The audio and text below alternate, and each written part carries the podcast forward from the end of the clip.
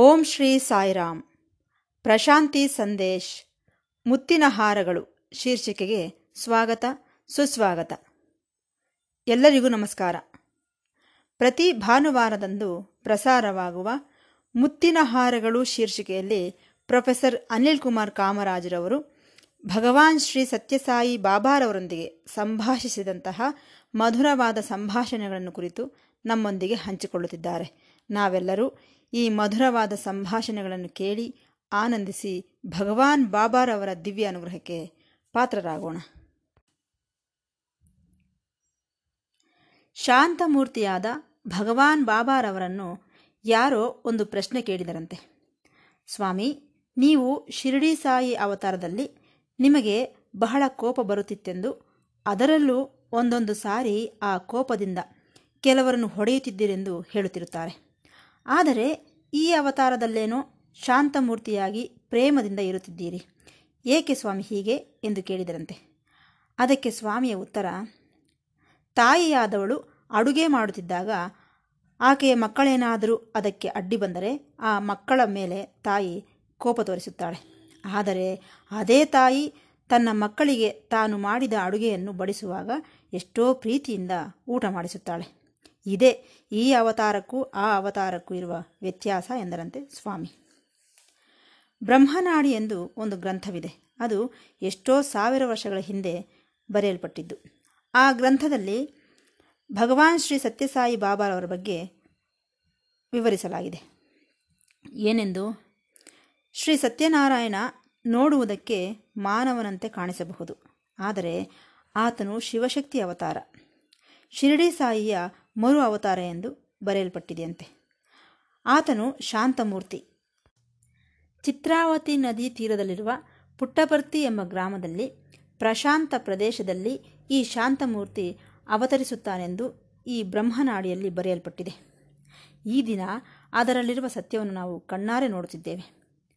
ಯಾವುದು ಆ ಶಾಂತ ಪ್ರದೇಶವೆಂದರೆ ಅದೇ ಪ್ರಶಾಂತಿನಿಲಯ. ಈ ದಿನ ಪ್ರಪಂಚದ ನಾಲ್ಕು ಮೂಲೆಗಳಿಂದಲೂ ಶಾಂತಿ ನೆಮ್ಮದಿಯನ್ನು ಬಯಸಿ ಪ್ರಶಾಂತಿ ನಿಲಯಕ್ಕೆ ಬರುತ್ತಿದ್ದಾರೆ. ಸ್ವಾಮಿ ಚಿಕ್ಕವರಿದ್ದಾಗ ಅವರ ಅಣ್ಣನವರಾದ ಶೇಷಮರಾಜುವಿನ ಮನೆಯಲ್ಲಿ ಇರಬೇಕಾಗಿ ಬಂದಿತು, ವಿದ್ಯಾಭ್ಯಾಸಕ್ಕಾಗಿ.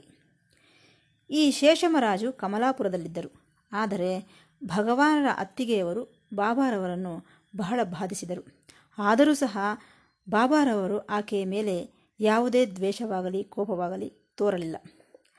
ಆಕೆಗೆ ವಯಸ್ಸಾಗಿ ಕಾಯಿಲೆ ಬಂದಾಗ ಸ್ವಾಮಿ ಆಕೆಯನ್ನು ಪ್ರಶಾಂತಿ ನಿಲಯಕ್ಕೆ ಕರೆದುಕೊಂಡು ಬಂದು ಆಕೆಗೆ ಸಹಾಯ ಮಾಡಲು ಕೆಲಸಗಾರರನ್ನು ಸಹ ಏರ್ಪಡಿಸಿ ಆಕೆಯನ್ನು ಎಷ್ಟೋ ಪ್ರೀತಿಯಿಂದ ನೋಡಿಕೊಂಡರು ಸ್ವಾಮಿ. ಅಂದರೆ ಸ್ವಾಮಿ ಪ್ರೇಮಮೂರ್ತಿ.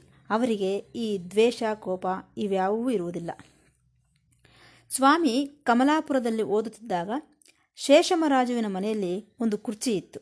ಅದು ಹಿಂದಕ್ಕೆ ಮುಂದಕ್ಕೆ ಊಗುವಂತಹ ಕುರ್ಚಿ. ಅದರಲ್ಲಿ ಸ್ವಾಮಿ ಒಂದು ದಿನ ಕುಳಿತುಕೊಂಡು ಊಗುತ್ತಿದ್ದಾಗ ಅದನ್ನು ನೋಡಿದ ಸುಬ್ಬರಾಜು ಎಂಬುವರು ಬಂದು, ಏನೋ ನಿನಗೆ ಈ ಕುರ್ಚಿಯಲ್ಲಿ ಕುಳಿತುಕೊಳ್ಳುವ ಅರ್ಹತೆ ಇದೆಯೇ, ಎದ್ದೇಳು ಮೇಲೆ ಎಂದನು. ಆಗ ಸ್ವಾಮಿ ಶಾಂತತೆಯಿಂದ, ಒಂದು ದಿನ ನಾನು ಸ್ವರ್ಣ ಸಿಂಹಾಸನದ ಮೇಲೆ ಕುಳಿತುಕೊಳ್ಳುವುದನ್ನು ನೀನು ನೋಡುತ್ತೀಯಾ ಎಂದರು. ಆ ಮಾತು ಇಂದು ನಿಜವಾಯಿತಲ್ಲವೇ. ಸ್ವಾಮಿ ಸ್ವರ್ಣ ಸಿಂಹಾಸನದ ಮೇಲೆ ಕುಳಿತುಕೊಂಡಿರುವುದನ್ನು ನಾವೆಲ್ಲರೂ ನೋಡಿಯೇ ಇದ್ದೇವೆ. ಆದರೆ ಸ್ವಾಮಿಗೆ ಇವುಗಳ ಮೇಲೆ ಅಂತಹ ವಿಶೇಷವಾದ ಆಸಕ್ತಿ ಏನೂ ಇಲ್ಲ. ಅವರ ಸಿಂಹಾಸನ ಯಾವುದು? ಭಕ್ತರ ಹೃದಯವೇ ಅವರ ಸಿಂಹಾಸನ. ಈ ಶಾಂತಮೂರ್ತಿಯಾದ ಭಗವಾನರು ನೀಡುವ ಸಂದೇಶವೇನೆಂದರೆ, ಸರ್ವರನ್ನು ಪ್ರೀತಿಸು, ಸರ್ವರಿಗೂ ಸೇವೆ ಮಾಡು. ಇದೇ ಯಾವತ್ ಪ್ರಪಂಚಕ್ಕೆ ಸ್ವಾಮಿ ನೀಡುವ ಸಂದೇಶ. ನಾವು ಸ್ವಾಮಿಯನ್ನು ಧ್ಯಾನಿಸಿ ಆ ನಿಶ್ಶಬ್ದತೆಯಲ್ಲಿ ಭಗವಾನರ ಹೆಜ್ಜೆಯ ಸಪ್ಪಳವನ್ನು ಕೇಳಬೇಕು, ಅನುಭವಿಸಬೇಕು. ಹಾಗಾಗಿ ಶಾಂತಿಯಿಂದ ಇರಲು ನಾವು ಪ್ರಯತ್ನಿಸಬೇಕು. ಸ್ವಾಮಿ ಸಿದ್ಧಾಂತಗಳಾದ ಸತ್ಯ, ಧರ್ಮ, ಶಾಂತಿ, ಪ್ರೇಮಗಳನ್ನು ಅನುಸರಿಸಬೇಕು. ಸ್ವಾಮಿ ಅವತಾರ ಕಾರ್ಯಕ್ರಮಗಳಲ್ಲಿ ನಾವು ಸಹ ಭಾಗಸ್ವಾಮಿಗಳಾಗಿ ಆಗಬೇಕು. ಸ್ವಾಮಿ ಶಿವಶಕ್ತಿ ಸ್ವರೂಪರು. ಶಿವನನ್ನು ಬೋಲಾ ಭಂಡಾರಿ ಎಂದು ಕರೆಯುತ್ತಾರೆ. ಶಿವ ಹಾಗೂ ಪಾರ್ವತಿ ಇಬ್ಬರೂ ಸಹ ಒಂದೇ ಅವತಾರ ಮೂರ್ತಿಯಾಗಿ ಅವತರಿಸಿದ್ದಾರೆ. ಹೇಗೆ? ಸಾಯಿ ರೂಪದಲ್ಲಿ. ಆದ್ದರಿಂದಲೇ ನಾವು ಸ್ವಾಮಿಯನ್ನು ಮಾತಾ, ಪಿತಾ, ಗುರು, ದೈವ ಎಲ್ಲವೂ ನೀವೇ ಎಂದು ಆರಾಧಿಸುತ್ತಿರುತ್ತೇವೆ. ಅಂದರೆ ಶಿವಶಕ್ತಿ ಸ್ವರೂಪರು ಸ್ವಾಮಿ ಎಂದರ್ಥ. ಅವರ ಪ್ರೇಮಕ್ಕೆ ಅಂತ್ಯವೇ ಇಲ್ಲ. ಸ್ವಾಮಿಯೇ ಹೇಳಿದ ಒಂದು ಕಥೆಯನ್ನು ಹೇಳುತ್ತೇನೆ. ಒಂದು ದಿನ ಆಕಾಶ ಮಾರ್ಗದಲ್ಲಿ ಶಿವ ಪಾರ್ವತಿಯರಿಬ್ಬರು ಸಂಚರಿಸುತ್ತಾ ಮೇಲಿಂದ ಕೆಳಕ್ಕೆ ನೋಡಿದರು. ಆಗ ಒಬ್ಬನು ಒಂದು ಮರದ ಮೇಲೆ ಕುಳಿತುಕೊಂಡು ತಾನು ಕುಳಿತುಕೊಂಡಿರುವ ಕೊಂಬೆಯನ್ನೇ ಕತ್ತರಿಸುತ್ತಿದ್ದಾನೆ. ಎಂತಹ ಮೂರ್ಖನು ಆಲೋಚಿಸಿ.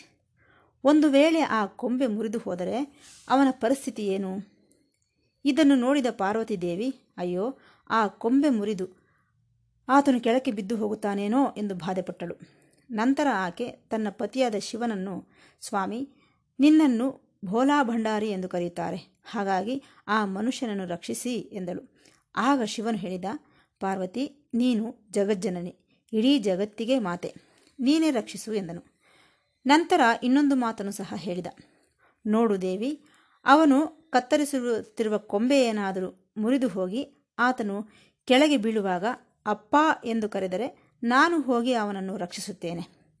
ಒಂದು ವೇಳೆ ಅಮ್ಮ ಎಂದು ಕರೆದರೆ ನೀನು ಹೋಗಿ ರಕ್ಷಿಸು ಎಂದನು ಶಿವನು. ಸರಿ, ಸ್ವಲ್ಪ ಸಮಯದ ನಂತರ ಆ ಕೊಂಬೆ ಮುರಿದು ಅವನು ಕೆಳಗೆ ಬೀಳುತ್ತಾ ಅಪ್ಪ ಎಂದು ಸಹ ಅನ್ನಲಿಲ್ಲ, ಅಮ್ಮ ಎಂದು ಸಹ ಅನ್ನಲಿಲ್ಲ, ಅಯ್ಯೋ ಎಂದು ಕೆಳಗೆ ಬಿದ್ದನು. ಆದ್ದರಿಂದ ನಮ್ಮ ಜೀವನದಲ್ಲಿ ಯಾವ ಪವಿತ್ರ ನಾಮ ನಮ್ಮ ಕಂಠದಲ್ಲಿರುತ್ತದೆಯೋ ಅದೇ ನಾಮವೇ ಜೀವನದುದ್ದಕ್ಕೂ ಇರಬೇಕು. ಈ ಜೀವನವೆಂಬ ಮಹಾಸಮುದ್ರವನ್ನು ನಾವು ದಾಟಬೇಕು. ಆಗ ಅನೇಕ ಕಷ್ಟಗಳನ್ನು ಎದುರಿಸಬೇಕಾಗಿ ಬರುತ್ತದೆ. ಈ ಭವಸಾಗರವನ್ನು ದಾಟುವುದಕ್ಕೆ ಸ್ವಾಮಿ ಹೇಳಿರುವ ಮಾರ್ಗವೇನೆಂದರೆ, ಈ ಕಲಿಯುಗದಲ್ಲಿ ಈ ಸಂಸಾರ ಸಾಗರವನ್ನು ದಾಟಬೇಕಾದರೆ ಏನು ಮಾಡಬೇಕು? ನಾಮಸ್ಮರಣೆ ಮಾಡಬೇಕು ಎಂದಿದ್ದಾರೆ. ಆದ್ದರಿಂದ ನಾವು ಸದಾ ಭಗವದ್ನಾಮವನ್ನು ಸ್ಮರಿಸುತ್ತಿದ್ದರೆ ನಾವು ಕ್ಷೇಮವಾಗಿರುತ್ತೇವೆ. ಆದರೆ ಈ ನಾಮಸ್ಮರಣೆಗೆ ಒಂದು ಸ್ಥಳವಾಗಲಿ ಸಮಯವಾಗಲಿ ವಿಶೇಷವಾಗಿ ಏನೂ ಇಲ್ಲ. ಎಲ್ಲಿಂದಲಾದರೂ ಸರಿ ಭಗವತ್ ಸ್ಮರಣೆಯನ್ನು ಮಾಡಬಹುದು. ನಮ್ಮ ನೇತ್ರಗಳ ಮುಂದೆ ಸ್ವಾಮಿಯನ್ನು ಇಟ್ಟುಕೊಂಡು ಸ್ವಾಮಿ ನಾಮವನ್ನು ಸ್ಮರಿಸುತ್ತಾ ಏಕಾಗ್ರತೆಯ ದೃಷ್ಟಿಯಿಂದ ಇದ್ದಾಗ ಭಗವಂತನು ಸಂತೋಷಿಸುತ್ತಾ, ನಮಗೆ ಕಷ್ಟಗಳು ಬಂದಾಗ ಆ ಕಷ್ಟಗಳಿಂದ ನಮ್ಮನ್ನು ಕಾಪಾಡುತ್ತಿರುತ್ತಾರೆ ಸ್ವಾಮಿ. ಭಗವಂತನು ಎಲ್ಲರಲ್ಲೂ ಇರುತ್ತಾನೆ. ಚರಾಚರ ಸೃಷ್ಟಿಯಲ್ಲಿ ಇರುವುದು ಭಗವಂತನೊಬ್ಬನೇ. ಈ ಸತ್ಯವನ್ನು ತಿಳಿದುಕೊಂಡು ಸ್ವಾಮಿಯನ್ನು ಪೂಜಿಸಬೇಕು. ಇದೇ ಸ್ವಾಮಿಯನ್ನು ಸಂತೋಷಪಡಿಸಿ ಅವರನ್ನು ಸೇರುವ ವಿಧಾನ. ಸ್ವಾಮಿ ಹೇಳುವ ಪ್ರಕಾರ ಭಗವಾನ್ ಎಂದರೆ ಏನು? ಯಾವತ್ ಪ್ರಪಂಚಕ್ಕೆ ಒಂದು ರೀತಿಯ ಜ್ಞಾನವನ್ನು, ಚೈತನ್ಯವನ್ನು ನೀಡುವಂತಹವನು, ಸೃಷ್ಟಿ ಸ್ಥಿತಿ ಲಯಕಾರಕನು. ಈ ಭಗವಾನ್ ಎಂಬ ಶಬ್ದದಲ್ಲಿ ಆರು ಅಂಶಗಳಿವೆಯಂತೆ. ಒಂದು ಐಶ್ವರ್ಯ, ಎರಡು ಧರ್ಮ, ಮೂರು ಯಶಸ್ಸು ಅಥವಾ ವಿಜಯ, ನಾಲ್ಕು ಶ್ರೀ ಅಂದರೆ ಗೌರವ, ಐದು ಜ್ಞಾನ, ಆರು ವೈರಾಗ್ಯ. ಇವು ಭಗವಾನ್ ಶಬ್ದಕ್ಕೆ ಅರ್ಥ. ಇವೆಲ್ಲ ಗುಣಗಳು ಇರುವವರೇ ನಮ್ಮ ಭಗವಾನ್ ಬಾಬಾರವರು. ಇನ್ನು ಭಾರತ ಎಂದರೆ ಯೋಗಿಗಳಿಗೆ, ಸಾಧಕರಿಗೆ, ಸನ್ಯಾಸಿಗಳಿಗೆ ಕೇಂದ್ರ ಸ್ಥಾನ ನಮ್ಮ ಭಾರತ ದೇಶ. ಈ ದೇಶ ಧರ್ಮಕ್ಕೆ, ತ್ಯಾಗಕ್ಕೆ ನಿಲಯವಾಗಿದೆ. ಆದ್ದರಿಂದಲೇ ಅವತಾರಗಳೆಲ್ಲ ಈ ದೇಶದಲ್ಲೇ ಜನ್ಮ ತಾಳಿವೆ. ನಾವು ನಿಜವಾಗಿ ಆಧ್ಯಾತ್ಮಿಕವಾಗಿ ಪ್ರಾರ್ಥಿಸುತ್ತಾ ಜೀವಿಸಿದಾಗ ಮಾತ್ರವೇ ಭಗವಂತನ ಅನುಗ್ರಹವನ್ನು ಪಡೆಯಲು ಸಾಧ್ಯ. ಆ ಕಾಲದಲ್ಲಿದ್ದ ಋಷಿಮುನಿಗಳೆಲ್ಲರೂ ಭಗವದ್ ಅನ್ವೇಷಣೆಯಲ್ಲೇ ಕಾಲ ಕಳೆದಂತಹವರು. ಪದಾರ್ಥ ಜ್ಞಾನದಲ್ಲಲ್ಲದೆ ಪರಾರ್ಥ ಜ್ಞಾನದಲ್ಲಿ ಕಾಲವನ್ನು ಕಳೆದಂತಹವರು. ಭಗವಂತನು ಮಾನವನ ಮೇಲಿನ ಅವ್ಯಾಜ ಪ್ರೇಮದಿಂದಾಗಿ ಮಾನವಾಕಾರದಲ್ಲಿ ಜನ್ಮಿಸಿ ನಮಗೆ ಶಾಂತಿ, ನೆಮ್ಮದಿ, ಆನಂದವನ್ನು ನೀಡುತ್ತಿದ್ದಾರೆ. ಸರಿ, ಭಾರತ ದೇಶದಲ್ಲೇ ಏಕೆ ಅವತರಿಸುತ್ತಿದ್ದಾರೆಂದರೆ ಅದಕ್ಕೆ ಉತ್ತರ ಬಾ ಭಾ ಎಂದರೆ ಭಾವ, ರಾ ಎಂದರೆ ರಾಗ, ತಾ ಎಂದರೆ ತಾಳ. ಭಾವ ರಾಗ ತಾಳ ಯುಕ್ತವಾಗಿ ಭಗವಂತನ ಸಂಕೀರ್ತನೆ ಮಾಡುವ ದೇಶವಾದ್ದರಿಂದ ಇದನ್ನು ಭಾರತ ದೇಶ ಎಂದು ಕರೆದಿದ್ದಾರೆ. ಸರಿ, ಭಾರತ ದೇಶವನ್ನು ಹಿಂದೂ ದೇಶವೆಂದು ಸಹ ಕರೆಯುತ್ತಾರೆ. ಹಿ ಎಂದರೆ ಹಿಂಸೆ, ದು ಎಂದರೆ ದೂರ. ಹಿಂಸೆಗೆ ದೂರದಲ್ಲಿರುವ ದೇಶವೇ ನಮ್ಮ ಹಿಂದೂ ದೇಶ. ಈ ರೀತಿ ಸ್ವಾಮಿ ಒಳ್ಳೆಯ ಅಂತರಾರ್ಥದಿಂದ ವಿವರಿಸುತ್ತಾರೆ. ಹಿಂಸೆಗೆ ಯಾವ ಕಾರಣಕ್ಕೂ ಈ ದೇಶ ಅವಕಾಶ ನೀಡುವುದಿಲ್ಲ. ಈ ಕಾರಣದಿಂದಲೇ ಭಗವಂತನು ಈ ಭರತ ಭೂಮಿಯಲ್ಲಿ ಜನ್ಮಿಸುತ್ತಿರುವುದು. ನಿಜ ಹೇಳಬೇಕೆಂದರೆ ನಾವು ಎಷ್ಟೋ ಅದೃಷ್ಟವಂತರು. ಏಕೆಂದರೆ ನಮ್ಮ ಭಗವಾನರು ಈ ದೇಶದಲ್ಲೇ ಜನ್ಮಿಸಿದ್ದಾರೆ. ಇದಕ್ಕಿಂತಲೂ ಮಿಗಿಲಾದ ಅದೃಷ್ಟ ಇನ್ನೇನಿದೆ ಹೇಳಿ? ಈ ದೇಶದ ಭಕ್ತರ ಪ್ರಾರ್ಥನೆಯನ್ನು ಮನ್ನಿಸಿ ಸ್ವಾಮಿ ನಮ್ಮ ದೇಶದಲ್ಲಿ ಅವತರಿಸಿದರು. ಭಾರದ್ವಾಜ ಗೋತ್ರ ರತ್ನಾಕರ ವಂಶದ ರಾಜಕುಟುಂಬದಲ್ಲಿ ಭಗವಾನರು ಜನ್ಮಿಸಿ ಕೋಟ್ಯಾಂತರ ಮಂದಿಗೆ ಆಧಾರವಾಗಿ ರಕ್ಷಿಸುತ್ತಾ ಕಾಪಾಡುತ್ತಿದ್ದಾರೆ ನಮ್ಮ ಭಗವಾನರು. ಭಗವಾನರು ಜನ್ಮಿಸುವ ಮೊದಲೇ ಅನೇಕ ಸೂಚನೆಗಳನ್ನು ನೀಡಿದ್ದರು. ಆನಂದ ಸ್ವರೂಪಿ ಭಗವಾನರು ಸದಾ ಆನಂದದಲ್ಲೇ ಇದ್ದು ಎಲ್ಲರಿಗೂ ಆನಂದವನ್ನು ನೀಡುತ್ತಾರೆ. ಸ್ವಾಮಿ ಯಾವತ್ತೂ ಸಹ ಒಬ್ಬ ನಾಯಕನಂತೆ ವರ್ತಿಸಿಲ್ಲ, ಒಬ್ಬ ಸೇವಕನಂತೆಯೇ ಇದ್ದರು. ನಾನು ನಾಯಕನಲ್ಲ, ನಿಮ್ಮ ಸೇವಕನು ಎನ್ನುತ್ತಿದ್ದರು ಸ್ವಾಮಿ. ಅದರಲ್ಲೂ ನನ್ನ ಜೀವನವೇ ನನ್ನ ಸಂದೇಶ ಎನ್ನುತ್ತಿದ್ದರು. ಪ್ರತಿಯೊಬ್ಬರಿಗೂ ನನ್ನ ಜೀವನವನ್ನು ಅನುಸರಿಸಿ ಎಂದು ಹೇಳುತ್ತಾರೆ ಸ್ವಾಮಿ. ಸ್ವಾಮಿ ಕೊಡುವವರೇ ವಿನಃ ನಮ್ಮಿಂದ ಏನನ್ನೂ ಬಯಸುವುದಿಲ್ಲ, ಪ್ರೇಮ ವಿನಃ. ಚಿಕ್ಕ ವಯಸ್ಸಿನಿಂದಲೂ ಎಷ್ಟೋ ಮಂದಿ ಭಕ್ತರನ್ನು ಆಶೀರ್ವದಿಸಿ ಅವರಿಗೆ ದರ್ಶನ, ಸ್ಪರ್ಶನ, ಸಂಭಾಷಣೆಯ ಅನುಗ್ರಹವನ್ನು ನೀಡಿ ಅವರ ಕೋರಿಕೆಗಳನ್ನು ನೆರವೇರಿಸುತ್ತಾ ಬಂದಿದ್ದಾರೆ ನಮ್ಮ ಭಗವಾನರು. ಕೆಲವರಿಗಾದರೆ ವಿಶ್ವರೂಪ ದರ್ಶನವನ್ನು ಸಹ ಅನುಗ್ರಹಿಸಿದ್ದಾರೆ. ಈ ದಿನ ಪ್ರಪಂಚದಾದ್ಯಂತ ಸ್ವಾಮಿಯನ್ನು ಪೂಜಿಸುತ್ತಾ ಆರಾಧಿಸುತ್ತಿದ್ದಾರೆ. ಆದ್ದರಿಂದ ನಾವು ಅವರ ಅವತಾರ ಕಾರ್ಯಕ್ರಮಗಳಲ್ಲಿ ಪಾಲ್ಗೊಳ್ಳಬೇಕೆಂದು ಸ್ವಾಮಿ ಸದಾ ಹೇಳುತ್ತಿರುತ್ತಾರೆ. ಭಗವಾನರು ಇನ್ನೊಂದು ಮಾತನ್ನು ಸಹ ಹೇಳಿದ್ದಾರೆ.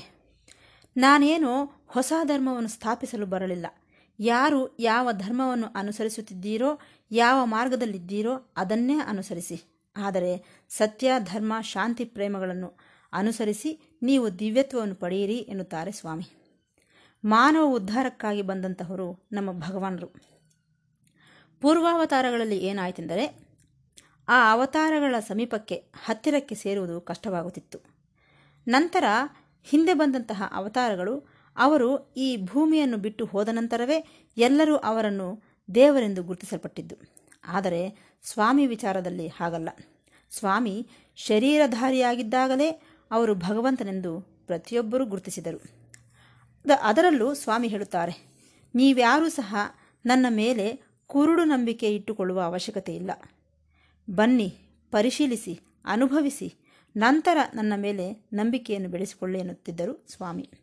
ಆದ್ದರಿಂದ ಸ್ವಾಮಿಯ ಮೇಲೆ ನಮಗೆ ಕದಲದೆ, ಚದರದೇ ಇರುವಂತಹ ವಿಶ್ವಾಸವಿರಬೇಕು. ನಾವು ಸದಾ ಸ್ವಾಮಿಯನ್ನು ಪ್ರಾರ್ಥಿಸುತ್ತಾ ಅವರ ಪಾದಪದ್ಮಗಳಲ್ಲಿ ಸಂಪೂರ್ಣ ಶರಣಾಗತರಾಗಿರಬೇಕು. ಭಗವಾನರ ಕಲ್ಪವೃಕ್ಷದ ನೆರಳಿನಲ್ಲಿ ನಾವೆಲ್ಲರೂ ಜೀವಿಸಬೇಕೆಂದು ಪ್ರಾರ್ಥಿಸುತ್ತಾ ಈ ಭಾಗವನ್ನು ಮುಕ್ತಾಯಗೊಳಿಸುತ್ತಿದ್ದೇನೆ. ಮತ್ತೆ ಭೇಟಿಯಾಗೋಣ. ಸಾಯಿರಾಮ್.